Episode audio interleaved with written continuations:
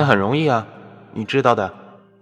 你在泥皮贡湖上用假绳钓鱼，没人比得上你。桑托听完桑木的话，回答他说：“可是，他不承认那个。他，嗯，哦，当然。哎，得，你说的那个他到底是谁呀？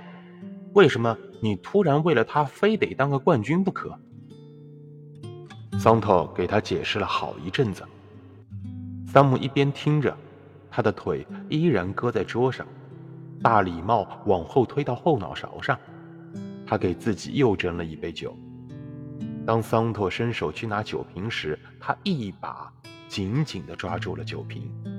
“哎，哥们，你不能再喝了，这玩意可不可能把你培养成冠军。